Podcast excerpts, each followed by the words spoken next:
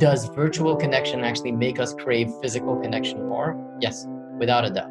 I, for one, am very much looking forward to being able to hug people and kiss people again when the future, you know, when, when that's safe to do so. There's something about physical presence, whether it's in a place or with people, that you just cannot replicate with the very best of technology. That's Hisham Alawi, co founder of Experience Morocco. Hisham wants people to build a lasting connection with his home country. Due to COVID 19 restrictions, I spoke with Hisham over video chat while he was at home in Casablanca. Recently, I've been thinking a lot about the importance of the team. You know, who you surround yourself with really matters, especially in a time of uncertainty.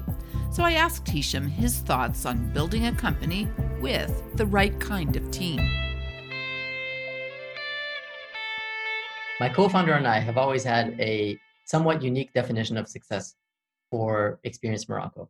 Our definition of success is that the business essentially can run without us, that things are being escalated to us only in an advisory capacity, but that we have empowered a fantastic generation of leaders who do the job far better than we could ourselves. This runs contrary to conventional thinking, at least in most developing economies. And I personally know of very large family run conglomerates that are still managed in this line of thinking, which is I must be at the center of everything. If I'm not involved in every decision, if everything isn't run by me, then I'm failing as a business leader. And that is the absolute last thing that Ghassan and I had in mind for Experience Morocco. So then the challenge becomes how do you, in an early phase, start hiring young people with talent that you can groom into managers over time. By and large, through the years, we've succeeded in building a fantastic executive team, all of whom started at junior level positions. And that's a hard thing to do. And in the life of a business at some point, and I know that you've thought about this at SNP as well, is bringing in professional management, right? Bringing in that, that C-suite executive who's been there and done that a couple of other times in other businesses.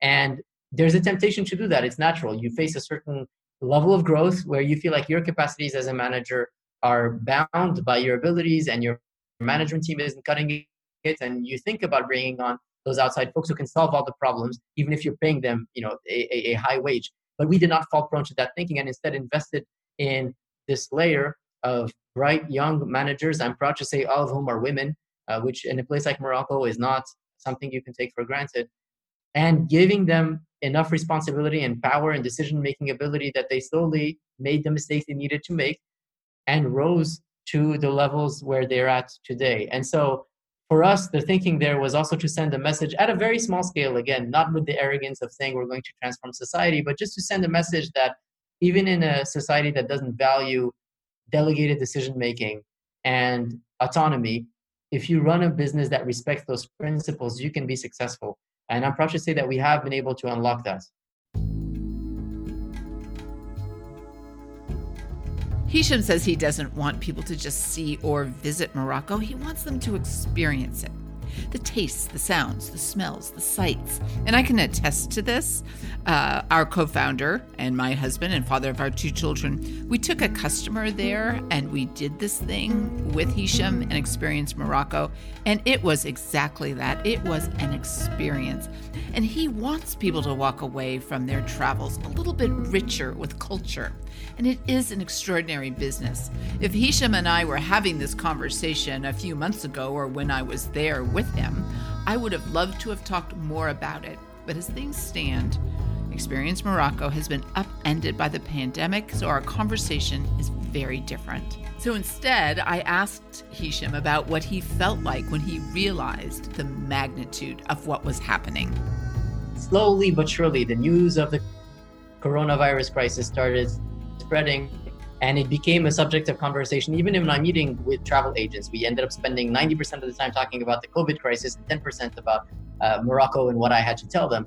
And so it, there was a seeping realization okay no this is not just a, a, narrow event. This is going to impact all of us very quickly. It's, from their perspective the agents were seeing initially cancellations only in china. Then it became cancellations in other parts of the world that were affected and, and very quickly it spiraled into canceling everything. And so from our perspective there were really a few different phases. The first phase was people on the ground who started getting jittery. So we had people traveling with us through the middle of March who started asking us to cut short their trip. So eh, we just want to get back home. We're getting worried. And so obviously our first concern there was just getting back, uh, getting everyone back home as safely as possible and as quickly as possible. Then it was cancellations and postponements. So that was a whole other phase. And then came the third phase, which we're now in, which is how do we get a bigger perspective on this crisis? How do we assess its long term ramifications? And how do we pivot, to use your own words, to make sure that we come out on the other side, right? So once the, immediate crisis is over, then you start asking yourself the big questions. And that's the phase that we're in right now. I don't have the game plan yet. And I'd be lying to you if I said that I did. Uh, what I have is a set of questions that we're starting to ask ourselves with more and more specificity to try to figure out what the travel landscape looks like on the other end and how we adapt. Um, I should say, you said the best leaders appear during wartime or the founders are, are wartime leaders one thing we did during peacetime, well, which is really saving our asses now, is to have a very conservative approach to money. And this is kind of a taboo subject. People don't really like getting into their finances and all of that. But having had a conservative approach to finances means that we have enough cash flow to see the crisis through uh, and be able to be sure that we're there on the other end. But then, as a founder, and this is where I think you can make a general statement about founders, it's not in our nature to sit and wait by most accounts, the travel industry is going to take two to three years to get back to 2019. It's just not something that I can picture myself doing to say, okay, we've made all of the, we've taken all the measures we needed to take. Now we just got to ride out the storm for two or three years and things will be back to where they were. So the question is, what do we do with our time? We have a team of highly competent, you know, amazing people that we feel can use their skills not only in travel but in other things. How do we leverage that talent mm-hmm. and keep ourselves busy and hopefully make money over the next two years while things pick back up again. And that's the conversation we're having right now. I always loved the fact that you wanted to go back to your country to give back. And I, it's always something I've admired about you because it would have been just as easy to have taken something um, easier or done something closer to Silicon Valley and all that. But the dedication to your country I thought was really, really cool. When you were a little kid, what did you want to be when you grew up? The first job I can remember wanting was Moroccan ambassador to the United States. As soon as I figured out that I speak English and I understand American culture and I also speak Arabic and I'd like to think that I understand my country, it seemed like there was one job that could really leverage those two skills and that was to be the ambassador of my country in the US of A. And so that that's the first dream job I can remember of thinking of. How old were you when you had that thought? This would have been about sixth grade. So I was born in Paris, and when I was five, my parents decided to move back to Morocco, which is their country of origin. And at that point, they were faced with the choice or selection of a school system for their kids: a French system, Spanish system, American system, uh, or the Moroccan uh, private school system as well. And my father's first job ever was at IBM, so he has always had a cultural affinity for the United States. My parents actually met and started uh, their friendship before they were dating uh, as part of a bicentennial trip to the United States. So they were in the U.S. to celebrate the 200 year anniversary of the, of the United States. And so we've always had this in the family uh, an affinity for the States. And therefore, my parents chose to put my sister and I in the American school, which gave us a unique upbringing. Um, a very sheltered and privileged upbringing, but also one that was full of contradictions because essentially from 8 o'clock in the morning to 5 p.m., I was in an enclave of Americana in the middle of Casablanca. That means American teachers, an American curriculum. I learned American history. Uh, Clifford the Big Red Dog was one of the first books I read, right? So it's that kind of education, but also, you know, existing in a society where the language is different, a lot of the values guiding that society are different than the ones espoused in the school. And so it was this bizarre experience of growing up with sort of one environment during the day and then a very different environment during nights and weekends. And it left me with the desire to take all of those learnings build on them and come back to Morocco and somehow contribute to making this place a little bit better. I, I, don't have the arrogance to claim I can transform the world, but I do think that my marginal utility or the, the, the worth that I have for my country is higher than uh, if I'm one of 20,000 employees of Google in the United States. And when you were 18, you came to the United States for undergrad at Princeton. You then started your career at Google before going to business school. And when you were doing your MBA at Harvard, something prompted you to start your own company. Tell us that story. Yeah, I think the first realization I had arriving at the beginning of my MBA program is the standard path and what that looked like. Um, in an MBA program, most people end up going into tech or consulting or finance. Um, and there is a commonly understood reality that should you want to enter those paths following an MBA, they are available to you. So I couldn't figure out why more people weren't experimenting, whether that means taking some time off or starting a startup or you know nonprofit work, whatever the case may be. It just seems like a, it seemed to me like a wasted opportunity, and I put that to the test in the summer between the first and second year of the MBA program, along with three other misguided souls. We came up with this idea of rather than interning uh, in a traditional path uh, for the summer, we would instead uh, start this crazy endeavor called MBAs Across America. We came up with this concept of going on the road and working with entrepreneurs in places that are out of the way. So, not your New York, not San Francisco, but rather Detroit, New Orleans, Las Vegas, uh, places uh, out of the way of the normal connected hubs around the US and find entrepreneurs in those places who had a unique business challenge that they could uh, use our help with. And we offered to put our time uh, to use uh, and explore and connect with the tissue of entrepreneurship in the parts of the states that we don't often think about. And we came away from that experience realizing that entrepreneurs don't have a magic playbook, they just have a will to go out and try something new. And most of the people we worked with, some of them had college degrees, but not all of them did. And very few of them had any advanced degrees. And yet they were still running companies that were, in many cases, multi million dollar businesses. And that drove home even further this notion that having an MBA and putting it to work in a Google, a Facebook, a McKinsey, no offense to any of those businesses, they're great companies, but going straight into that seemed like a bit of a waste because there was this safety net for the rest of my life, which was I can always go into these businesses. So why not start something different? So that was the impetus around being open to creating a, a new business. And then fate uh, connected me to a man who became a friend and then and now my, my business co-founder um, who was also Moroccan. So we put our heads together and started brainstorming a lot of different ideas, none of which was in the field we ultimately ended up in, which is travel. Um, but the concept of moving back to Morocco and starting something of our own was one that we uh, quickly grappled onto. Uh, and then our friends in school asked us to put together a trip for them to Morocco. We reached out to professionals in the industry in Morocco who could put something together for us, and we felt like we could come up with something better than the bids that we were receiving. So we organized that very first journey ourselves, and in the process, stumbled into this unique opportunity of uh, curating experiences around our beautiful country of Morocco. Now, also as a founder, there are lots of people out there um, that'll be listening to this that are young and they're thinking that maybe you know they could do something like this what advice do you give to young people who are thinking, I'd like to? I, it's funny business. you ask me this because I the two hours ago I was on a call with 20 master's degree students at the University in Rabat, um, eh, having this very conversation. How do I start a business? Can I start a business? Why should I start a business?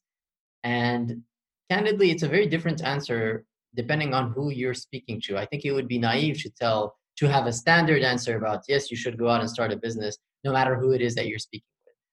What is your current situation? Do you have family responsibilities? Are you the only breadwinner or do you have someone else in the household who is providing an income as well? How old are you? That's also something that you should take into account. Um, how much financial risk are you willing to take? Some people can risk $100 and for them that's a big deal. Others can risk millions of dollars and not lose sleep over it. So it would be presumptuous to say that founding a business is a cure-all and something that everyone should try at some point in their lives. They would be naive to say that because the circumstances differ. That being said, I will say if you have the freedom, the flexibility, if you can incur some financial risk, if you are not the only breadwinner in your household, if you don't have any responsibilities for for kids or you know a spouse, uh, if if life has afforded you the luxury where you are able to take that risk and not feel like your whole entire world is going to disappear, then you should because you will learn something from it. It might not be a financial success, but it will never be a failure if you choose to look at it through the lens of what did I learn. We spoke of it, Experience Morocco, and I'm happy that that has proven so far to be a successful venture. But in the time since we've created Experience Morocco, my co-founder and I have also created other ventures which did not work out. And I don't look back on them and say that was dumb or that was idiotic or we shouldn't have done that, I look back on them and said, okay, here's what we did wrong there. Here's what we did wrong there. Here's what we learned from this experience and from that experience. So, bottom line, if life has afforded you the luxury of being able to start an adventure in an entrepreneurial capacity, then I encourage everyone to do so because you'll learn something from it. And, and life is all about learning, at least in my opinion.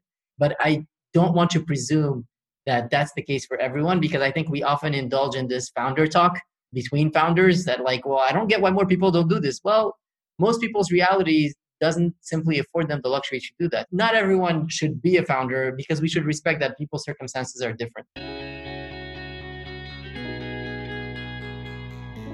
Hisham has a very grounded and realistic view when it comes to translating an idea into a business. He understands the risks, that there are too many ups and downs to count, and that there's no guarantee you'll succeed. So I asked Hisham to think about his own journey and some of the things he's had to deal with as a leader. I think, again, context is everything. Moroccan society, by and large, in 2020, I'm hoping that 2050 will be a different reality is not a society where entrepreneurship in general is seen as a path for success in life. And so when people ask you how you're doing, some of them are asking with genuine intentions and because they're concerned for your well being. A lot of people, though, are asking because they're hoping that you will tell them how hard life is to prove the point that you shouldn't have gone there in the first place. So you build an armor, whether that's in the particular case of Moroccan society or more generally with other founders, with your peers, people you used to work with, whether it's Google or Harvard, the MBA crowd, whatever the case may be. There's a pressure that when people are asking, How are you doing? How's the business going? The answer you should provide is fine, great, amazing, never better.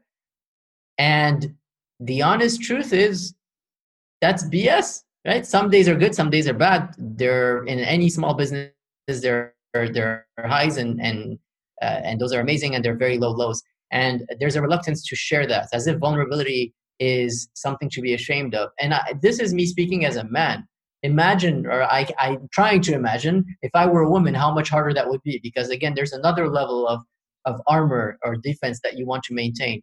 Uh, and so i just i'm fortunate to have enough people in my life to be able to be forthright with and to share the lows and to have a supportive network of friends, of which I'm proud to call Ren one of them. Um, but most founders I run into struggle with this, struggle with having one or two people that can not only hold them accountable when things are going well, but also be supportive when things aren't going so well. And so if this is being heard by potential founders or founders out there who are going through a tough pass, my message is just there's many more of you than you think there are because everyone's playing the game and no one wants to admit that they're stuck or going through a hard time. And I wish other people had just told me that it's not all going to be roses and there's going to be some really low lows where you're going to feel like you have to hide them. That's it. We're only human. And is is it lonely? I can't imagine starting a company alone. I know people who have done it and more power to them, but I am so fortunate and blessed to have engaged in this adventure with a co-founder with whom I'm still working seven years into it, and with whom my my friendship has uh, gone through highs and lows, but is still strong as ever. Um, having someone to bounce ideas off of, having someone to keep your moral compass in check, to make the right decisions uh, throughout the struggles of the business is invaluable. And so I'm fortunate to say it hasn't been lonely for me because I've had a supportive co-founder by my side, and even having just that one believer, that one person, helps make it much less lonely. Um, but I, I, would think twice about engaging in an entrepreneurial adventure alone, which again, more power to you if that's what you've done. And, and I can't imagine that, but it, it is, it is a lonely adventure and it's much better to go through it with someone by your side. As a matter of fact, I agree with him. Being one half of a co founder relationship myself, I appreciate being able to share the good days and the bad days with my co founder. Especially with the incredible amount of uncertainty we're working through right now, it helps to have someone to face it with.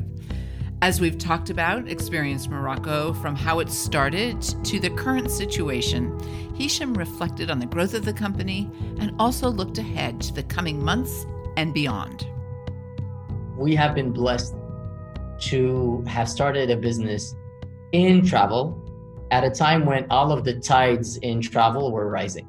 So whether you were running a hotel, whether you were an individual guide, just yourself guiding people, whether you were a transportation company, anything dealing with the world of travel, even the airlines, over the past seven years, they've seen pretty much nonstop growth.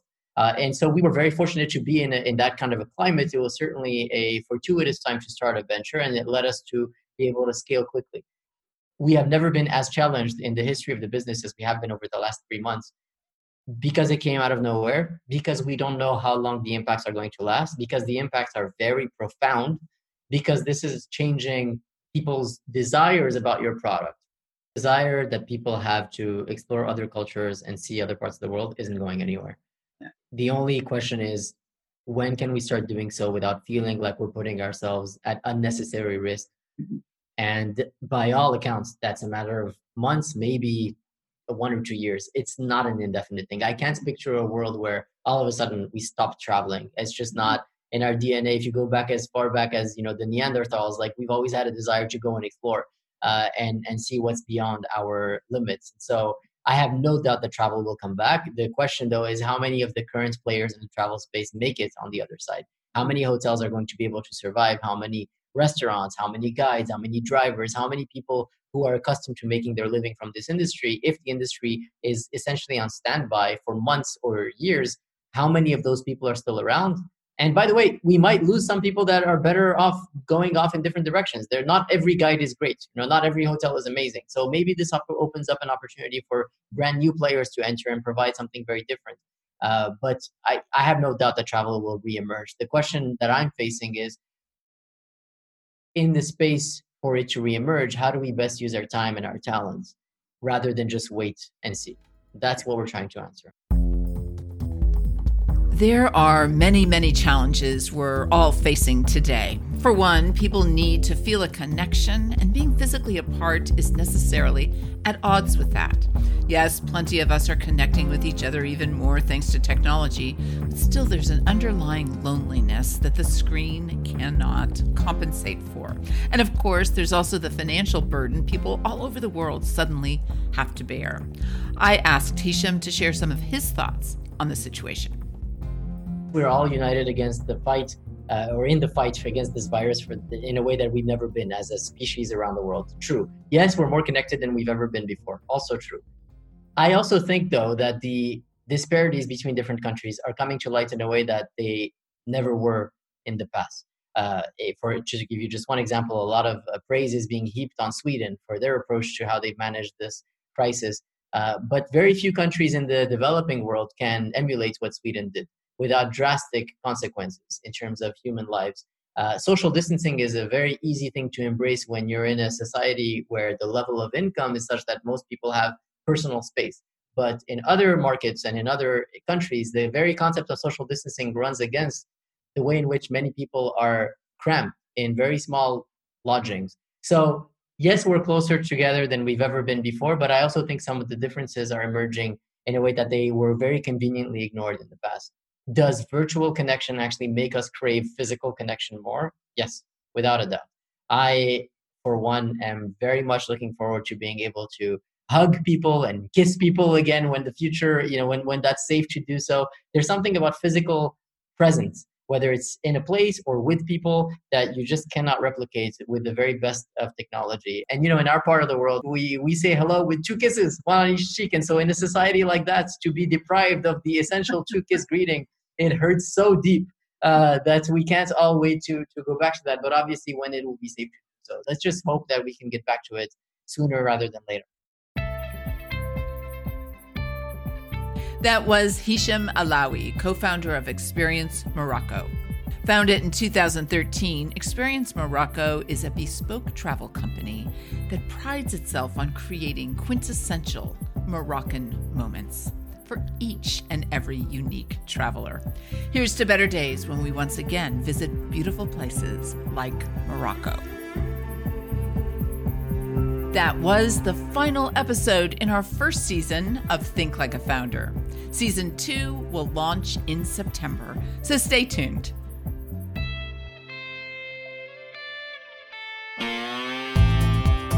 Think Like a Founder is produced by SNP Communications in San Francisco, California. Learn more by visiting us at snpnet.com or connect with me, Maureen Taylor, on LinkedIn to continue the conversation there. Series producer is Roisin Hunt. Sound design by Mark Ream. Creative producer Eli Shell. Content and scripting by Mike Sullivan. Production coordination Natasha Thomas. Thanks also to Selena Persiani Shell, John Hughes, and Ren Vara. This is Think Like a Founder.